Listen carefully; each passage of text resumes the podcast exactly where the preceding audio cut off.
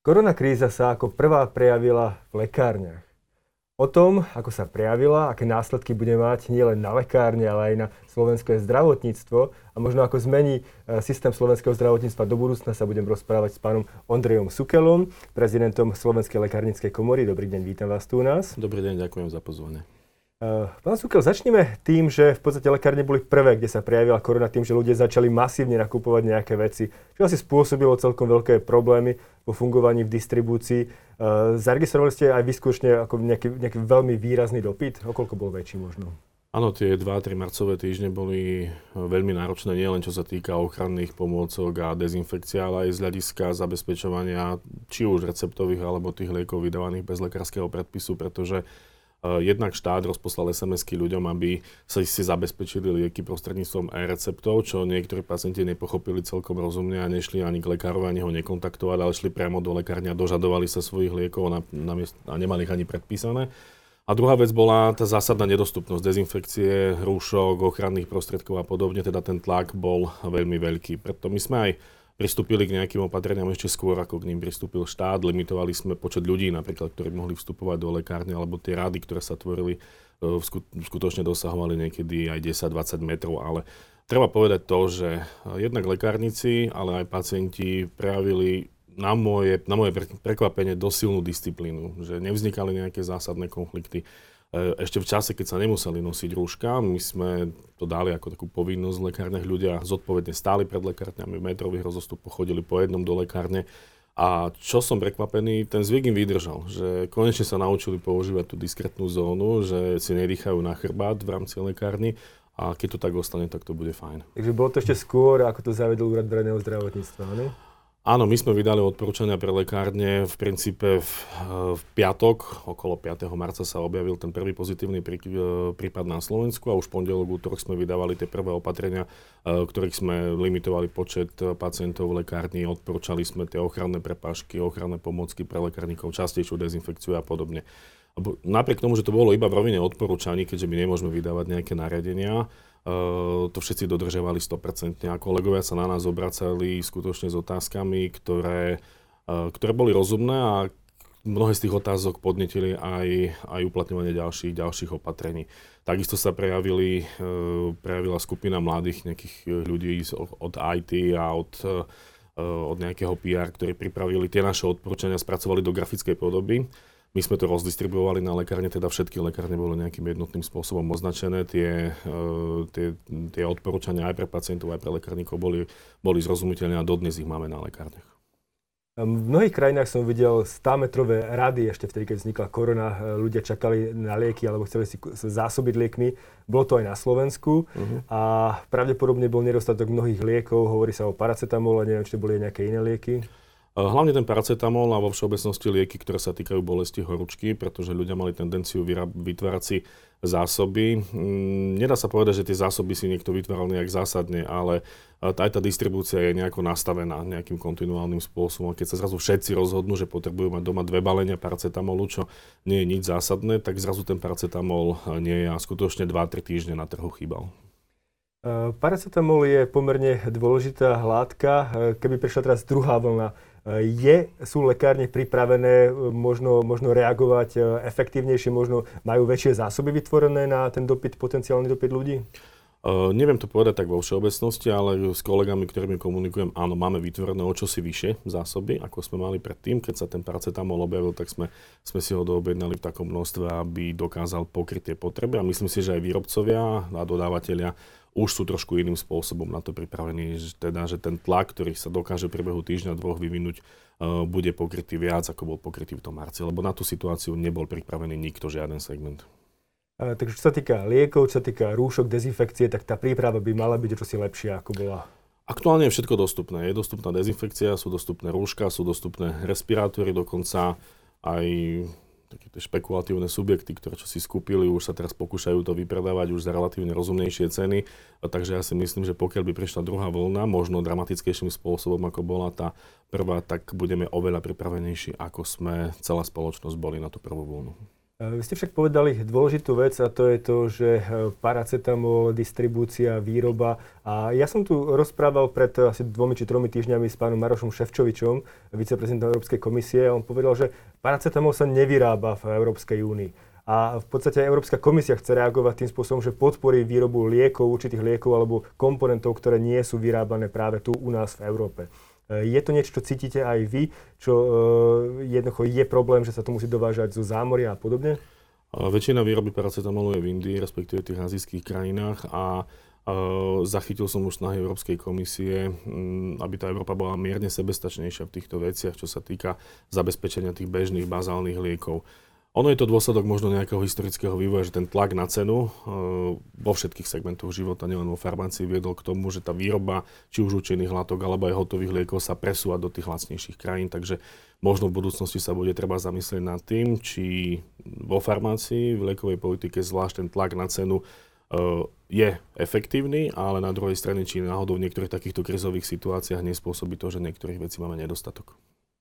Keď hovoríme o e, nejakom importe liekov, tak predpokladám, že Slovensko takmer všetko dováža zo zahraničia. Sme tak závislí od v podstate ostatných krajín v Európskej únii. E, je to, je to podľa vás nejaký problém?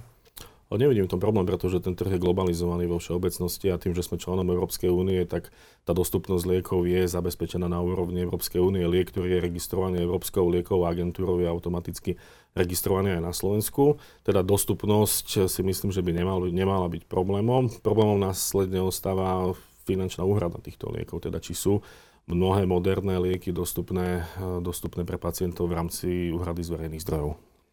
Začali ste s touto témou, ktorá je pomerne zásadná. Pred niekoľkými mesiacmi sa objavila, objavil liek, veľmi drahý liek na svalovú atrofiu, ktorý je veľmi drahý, stojí vyše stovky tisíc, respektíve sú aj lieky za milió, milióny eur. Je to systém, ktorý podľa vás funguje v poriadku?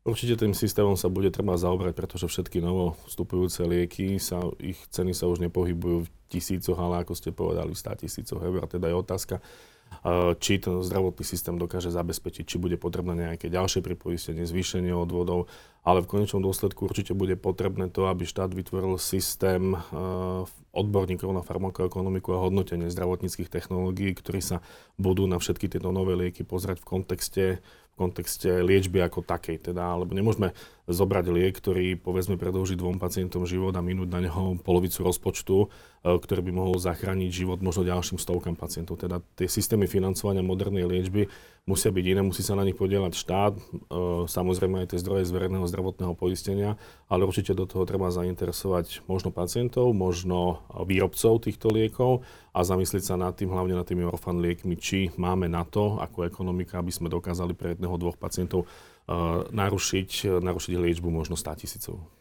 A to je otázka, ktorú bude musieť e, riešiť aj ministerstvo zdravotníctva, pretože už v programom vyhlásení vlády hovorili o nejakej HTA agentúre, uh-huh. ktoré cieľom by malo byť práve posudzovať takéto niečo. Ale sú tu sporné reakcie, pretože niektorí hovoria, že Slovensko je príliš malé na to, aby malo toľko odborníkov, aby dokázali vytvoriť a zabezpečovať to, čo má HTA robiť. Čo uh-huh. si o tom myslíte vy? Tých odborníkov si vieme vychovať a určite máme aj v zahraničí odborníkov a tie pozitívne príklady zo zahraničia môžeme aplikovať u nás úplne jednoduchým spôsobom. Na druhej strane sa treba pozrieť aj na tie...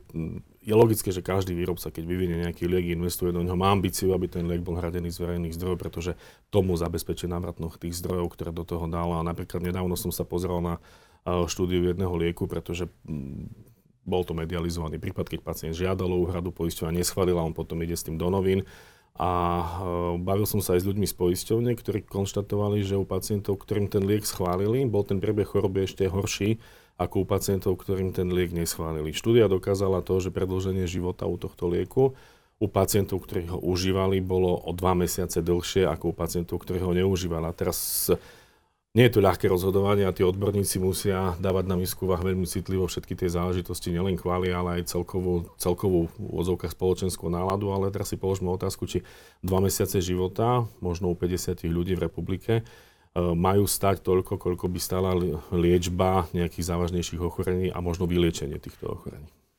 Samozrejme, všetci by sme radi prispievali to, aby ľudia žili dlhšie, aby žili kvalitnejšie, ale peniaze nepustia. Tie sú veľmi dôležitým zdrojom a práve do, na, na lieky Slovensko míňa pomerne veľk, veľmi významnú časť e, zdravotníckého rozpočtu. Ak si zoberieme tie čísla, ktoré ukazuje revízia výdavkov v zdravotníctve, tak tam Slováci majú asi 20 svojich výdavkov v zdravotníctve a podobne aj zo svojho rozpočtu na, na, do, na lieky. pričom v euro, krajinách Európskej únie je to iba 10% To znamená, že je tu relatívne veľká nadspotreba lieku, môžem to tak nazvať, či nie? Možno by som to nenazýval nadspotrebou. Sú už známe aj chyby v metodike vykazovania spotreby niektorých liekov, ktoré navýšili tieto čísla. A možno to percentuálne vyjadrenie môže súvisieť aj s tým, že sú nedofinancované iné segmenty zdravotníctva. Ale logicky sa musíme dívať na ten balík peňazí, ktorý máme a tým, že ceny liekov sa v rámci, v rámci Európy držia na nejakej jednotnej úrovni, tak zrejme to bude súvisieť aj s tým. Ale nadspotreba v niektorých skupinách tu je a a možno by bolo skôr vhodné sa zamyslieť nad tým, či tie regulačné mechanizmy, ktoré máme, využívame dostatočne. Že či napríklad využívanie generik, generických liekov, biosimilárnych liekov dosahuje tie parametre, ktoré by dosahovať malo. A možno aj tie legislatívne zásahy, ktoré, ktoré prebehli v, v čase koronakrízy s takým skrateným legislatívnym konaním, podľa môjho názoru zabezpečia to, že sa využívanie generických a biosimilárnych liekov ešte zníži v porovnaní s tým, čo sme dosahovali do posiaľ. A to by bol celkom veľký problém, pretože je, je to systém, ktorý fungoval relatívne e, dobre, kedy sa e, cena liekov odvodzovala od troch najnižších liekov v Európskej únii. Takže hovoríte, že systém v praxi e, bol zmenený, už nebude fungovať možno tak, ako fungoval doteraz? Tento systém stanovenia cien bude fungovať ako doposiaľ. Čo sa zmenilo teraz je výnimka z tzv. tzv. pomernej úhrady Uh, to znamená jednoducho to, že pokiaľ máme liek, ktorý má nejaké generické alternatívy, tak úhrada zdravotnej poisťovne sa stanovuje podľa toho najlacnejšieho lieku, čím sa stane, že práve tie generické alternatívy sú bez doplatku pacienta alebo s veľmi nízkym doplatkom uh, pacienta. Uh, teraz sa stanovilo to, že liek, ktorý má doplatok vyšší ako 3% priemernej mzdy v národnom hospodárstve, už po kategorizačnom procese, už po tej regulácii v zásade výrobca, distribútor alebo aj lekáreň môžu s tým doplatkom manipulovať. To znamená, že ten generický výrobca, pokiaľ nemá istotu, že ten jeho doplatok bude výhodnejší, že dosiahne ten trhový podiel, ktorý by dosiahnuť mal, tým, že niekto po kategorizácii bude manipulovať s doplatkami, tak pre neho bude veľmi otázne, či na ten trh vôbec vstúpi, pretože uh, pokiaľ tu bude liek, ktorý už je zavedený, pacienti ho užívajú, pretože bol doposiaľ originálny a bude manipulovať doplatkom, tak tí výrobcovia jednoducho neprídu a ten tlak na znižovanie ceny originálnych liekov tu potom nebude. Takže asi tie marže, ktoré sú práve na tie generické lieky sú mnoho nižšie a mhm. tým, že je Slovensko veľmi malá krajina, tak možno to môže brániť tomu, aby sme mali taký veľký počet liekov ako možno väčši, vo väčších krajinách. Rozumiem tomu správne? No, zavedenie každého lieku má nejaké tie fixné náklady, ktoré súvisia uh, s jeho samotným zavedením a následne tá spotreba je logicky v menšej krajine nižšia a preto si každý držiteľ registrácie bude rozmýšľať, či uvedie uh, liek na trh v prípade, keď nemá v úvodzovkách zabezpečené to, že práve tá jeho cenová výhodnosť mu prinesie ten väčší trhový podiel. Ale môžeme hovoriť aj o iných liekoch, a to sú napríklad antibiotika, ktorých skutočne je objektívna nadspotreba e, na Slovensku, čo je mm. asi problém, ktorý je relatívne vážny. Teraz medziročne podľa dát tá spotreba antibiotík konečne klesla, takže dá sa povedať, že aj to vnímame tak trošku v praxi, že tá mladšia generácia lekárov a mladšia generácia pacientov sa k tejto téme stáva o čosi zodpovednejšie. Tým, že sa stali napríklad uh, tie CRP testy povinnými testami v detských ambulanciách, tak uh, už sa tie antibiotika predpisujú menej v princípe tak, ako sa predpisovali kedysi, že pre istotu, že čo keď sa niečo udeje. A takisto už aj tí pacienti dnes majú viac informácií, sú uvedomelejšie a nevytvárajú ten tlak na lekárov, aby im predpisovali antibiotika kedykoľvek. Takže si myslím, že sme nastúpili celkovo dobrý trend, už len si to udržať. Ale aj ja osobne, keď idem s deťmi k lekárovi, tak nie je úplný štandard, že sa robí CRP. Mm-hmm. Uh, asi to bude trvať niekoľko rokov, možno až dekad, kým sa to úplne dostane pod kožu lekárom, že toto je možno ten faktor, ktorý rozhoduje o tom, či použiť antibiotika alebo nie. V medicíne nikdy nič neprebieha nejako dramaticky zo dňa na deň revolučne, ale evolučne. Takže, tak ako ste povedali, zrejme tá nastupujúca lekár, generácia lekárov k tým novším technológiám bude pristupovať pozitívnejšie a ochotnejšie. A je niečo, čo by, v čom by mohli lekári, lekárnici pomôcť práve lekárom v tejto veci, pretože uh, moja bývalá priateľka z rukosti bola lekárnička, viem, koľko sa musela nadrieť, kým tú školu vyštudovala a potom v podstate robí za prepáškov a, a, a ponúka lieky a v podstate možno povie nejaký ten background k tomu, ale je to hlavne o lekárovi a v podstate potom o nejakom recepte, ktorý, ktorý tam je, ale ten lekárnik si do toho príliš nezasahuje. Nie je to škoda? Áno, to je ten spoločenský pohľad, ktorý sa tu za tie roky vytvoril. Možno aj to dedictvo socializmu, kedy lekárnik de facto neexistoval alebo bol skrytý za nejakým okienkom pol metra krát pol metra ľudia poznali z lekárnika len ruky, ktoré im podali liek a zobrali tú, tú korunu za recept. Tento trend sa už v, v zahraničí mení. Posledných 20 30 rokov tá farmácia orientovaná na pacienta sa stáva trendom a Myslím si, že bolo by vhodné, aby sme to začali využívať aj na Slovensku. Napríklad konzultácie smerom k lekárom sú v zahraničí relatívne štandardné. V nemocniciach sú lekárnici súčasťou konziliárnych tímov, posudzujú povedzme kombinácie liekov.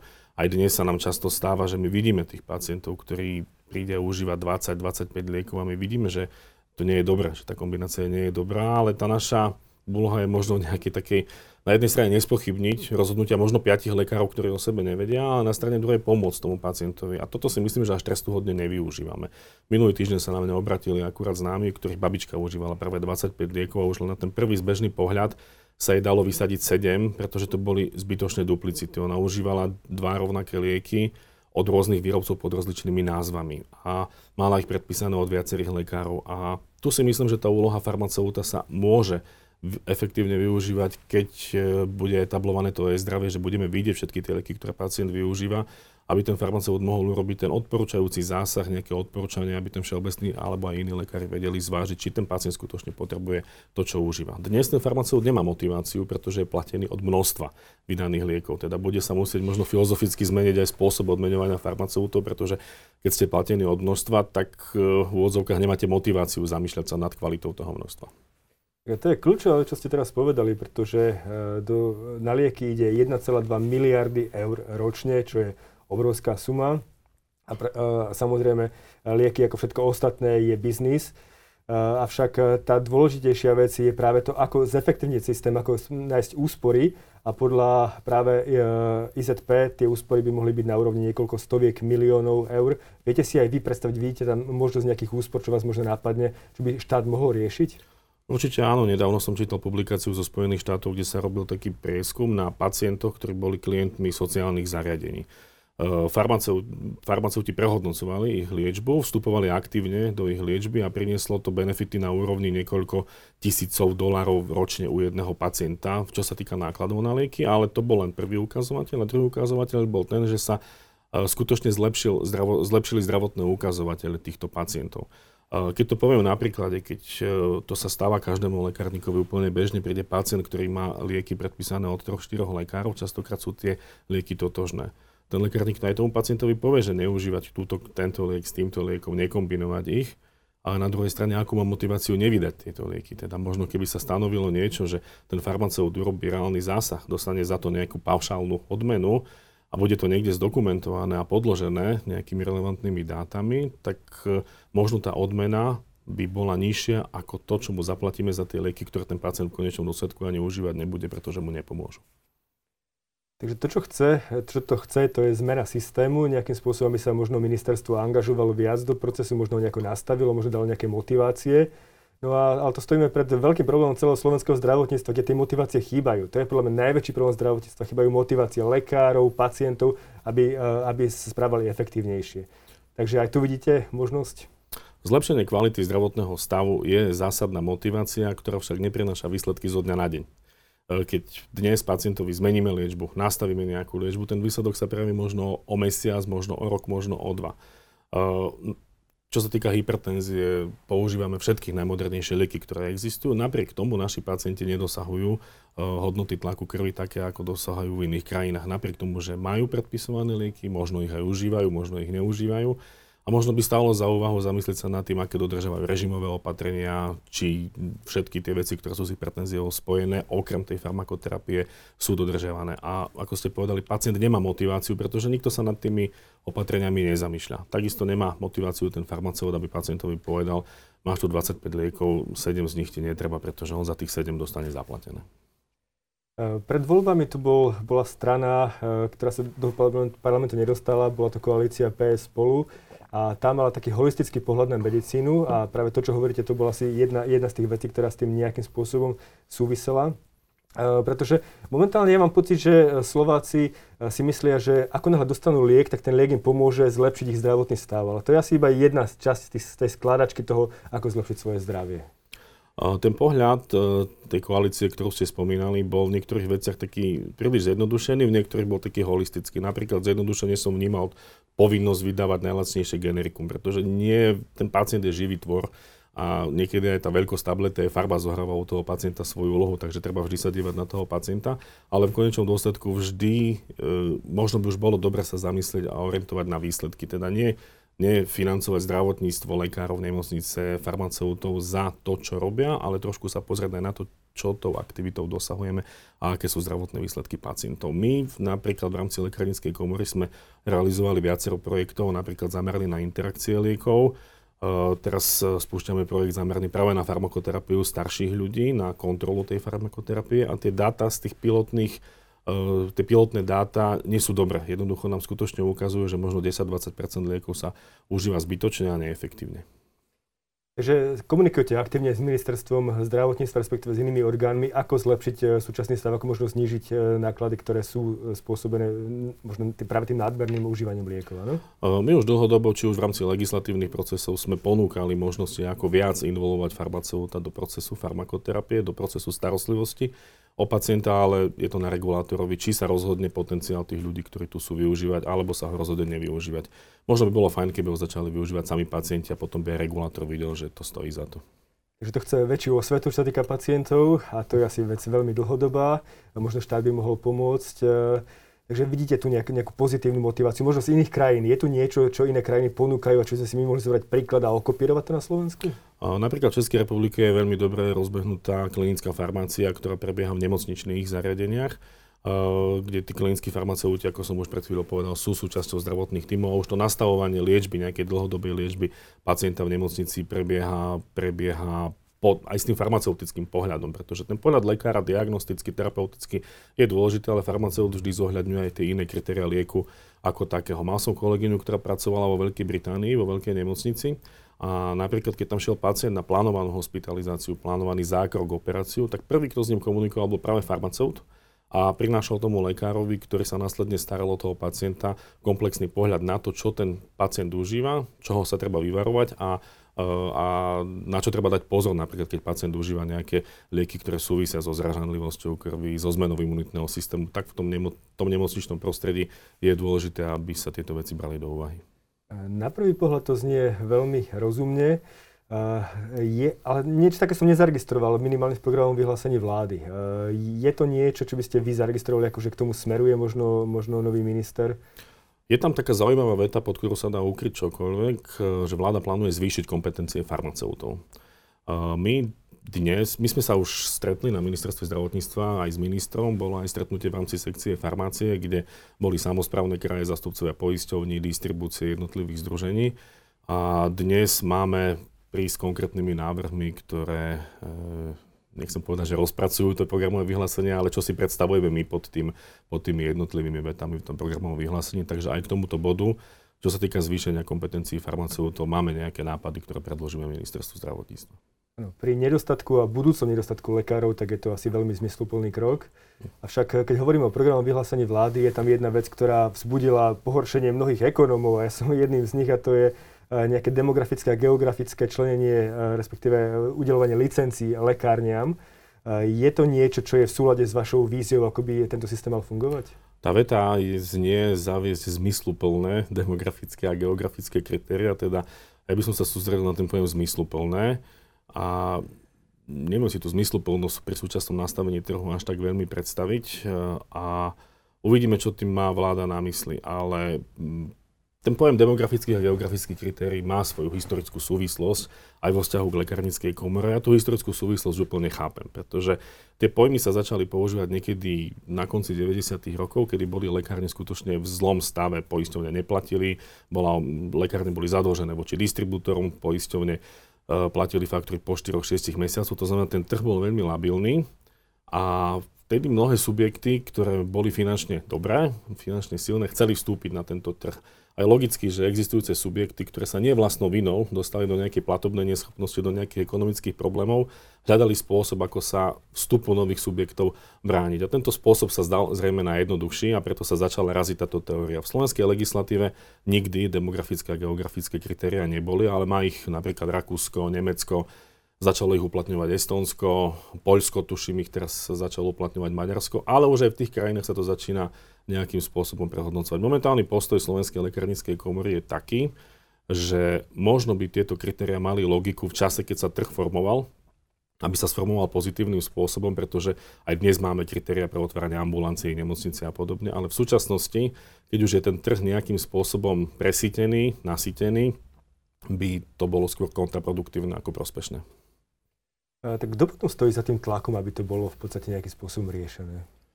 Dnes e, ten lekárnický trh pokrývajú viaceré siete lekárny, pokrývajú ich nezávislé lekárne.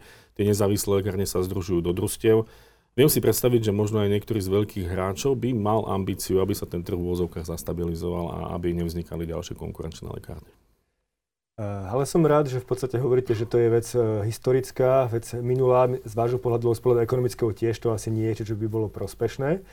Eh, ale to, čo bude prospešné pre ľudí, to je možno to, čo priniesla koronakríza, to je nejaká telemedicína. Uh-huh. Registrujete také tendencie aj u vás? To znamená, že vieme, že lekári komunikujú o mnoho viac cez nejaké, nejaké nástroje. Aj vy také niečo ste riešili?